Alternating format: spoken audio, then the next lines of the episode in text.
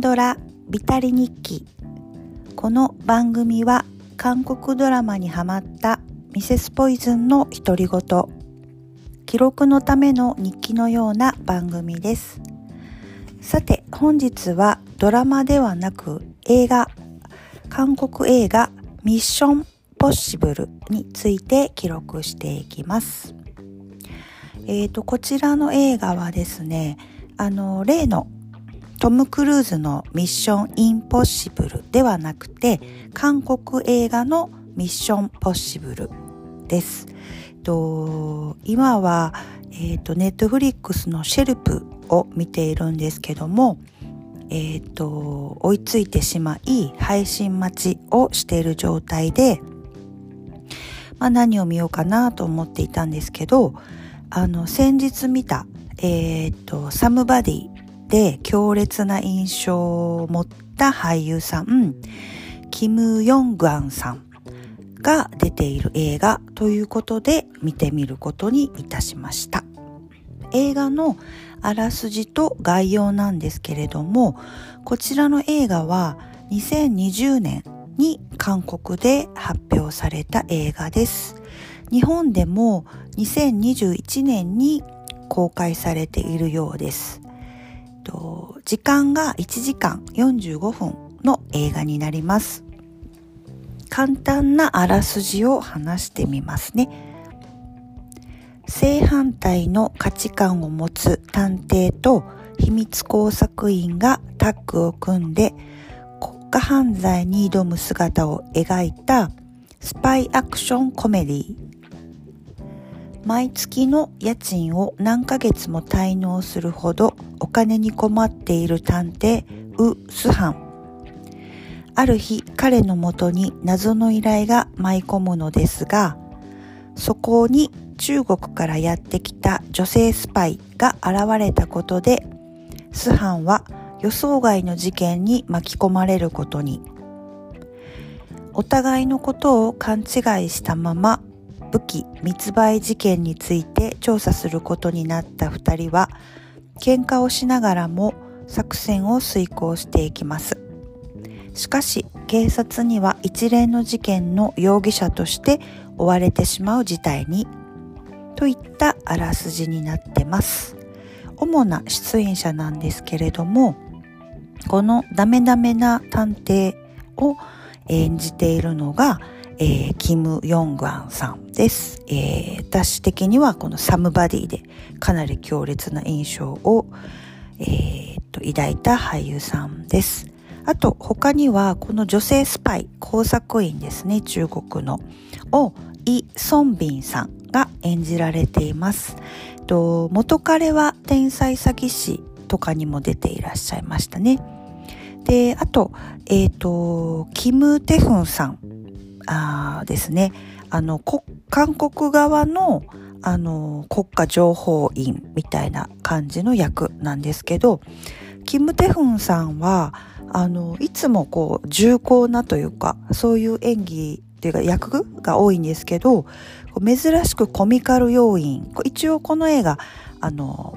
コメディアクションなのでですね、コミカル要因としてキム・テフンさんが出ているのが意外でした。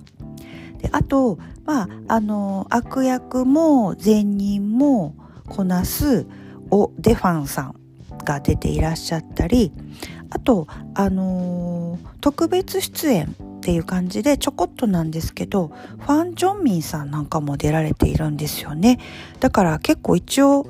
大々的なあの映画なんだなっていうふうに思いました。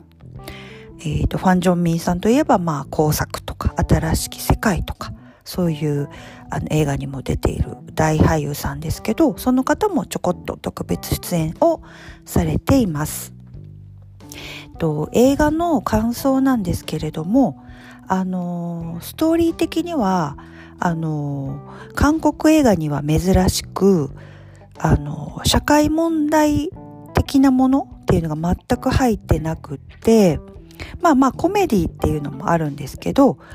あの、もう結構エンタメに徹していて、もう軽く見られる映画です。あのー、なのでまあ、割と1時間45分ぐらいなので、まあ、サクッと見れる映画でしたね。で、ストーリー的には、まああの、ちょっとこう、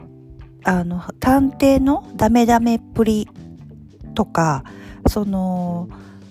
えっ、ー、と、ちょっとオタクなんですよね。あの、レッドベルベットっていうアイドルグループの、あの、が好きな、みたいなところとか、あの、まあ、ちょっと、その、キャラクター的には面白い、あの、面白くなる要素を持つ、あの、キャラクターではあるんですけど、で、でもそのダメダメなんだけど、実はすごいやつだったっていうオチっていう感じなんですよね。そこのまあギャップみたいなところも面白要素がこうあのまああるあのはずなんですけどちょっとダメダメの部分が長すぎたりとかあとその一応過去に心の傷があるっていうようなところも出てくるんですけどであのアクションとかも、まあ、結構キレキレでちょっとカンフーアクションっぽいものとかあのちゃんと見るとすごいみたいなのがあるんですけどあのそういうのってちょっとコメディとシリアスの割合なのかな？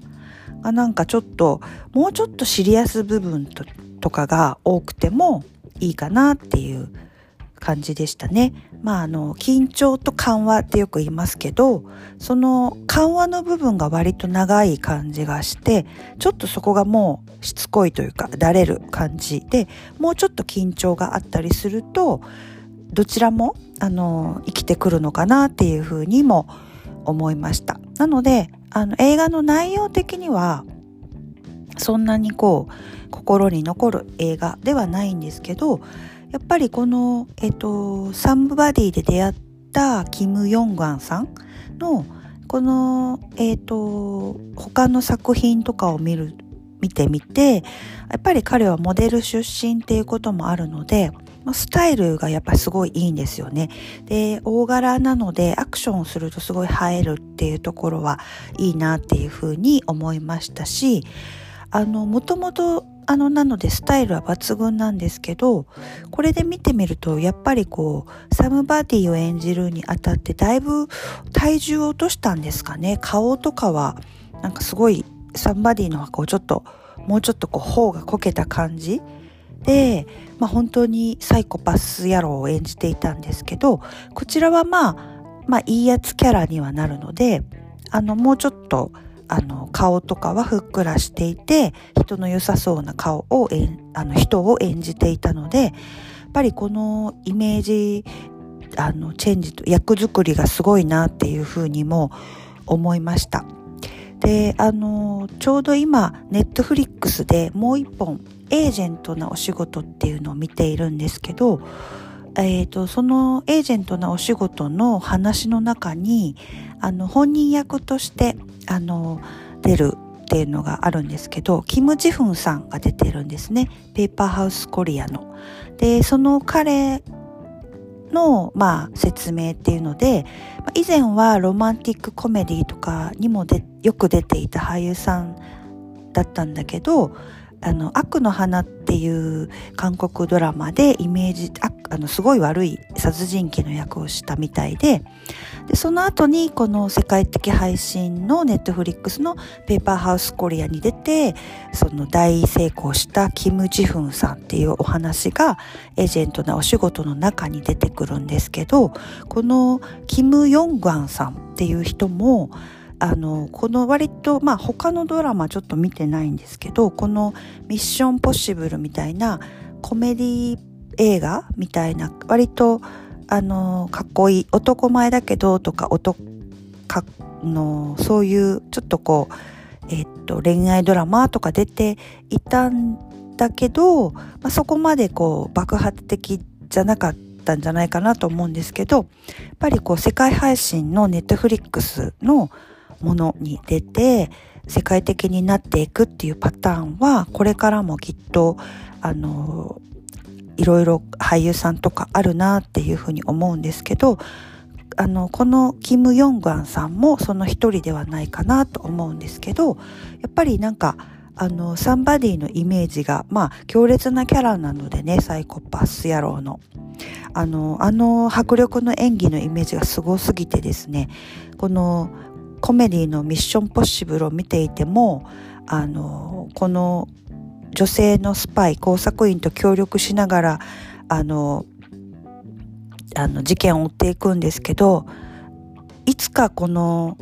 イ・ソンビンちゃんの首を絞めるのではっていうふうについ思ってしまいながら見るぐらいやっぱりそのサンバディの印象っていうのはすごい強いなっていうふうに思いました。でもきっと彼もあのまたここからあのもっとさらにさらに活躍していくのではないかなとちょっと上から目線ですけど思った一作でした。もう軽く見れるあの違うキム・ヨンガンを見るにはちょうどいい映画でした、えー、本日は韓国映画ミッションポッシブルについて記録いたしました。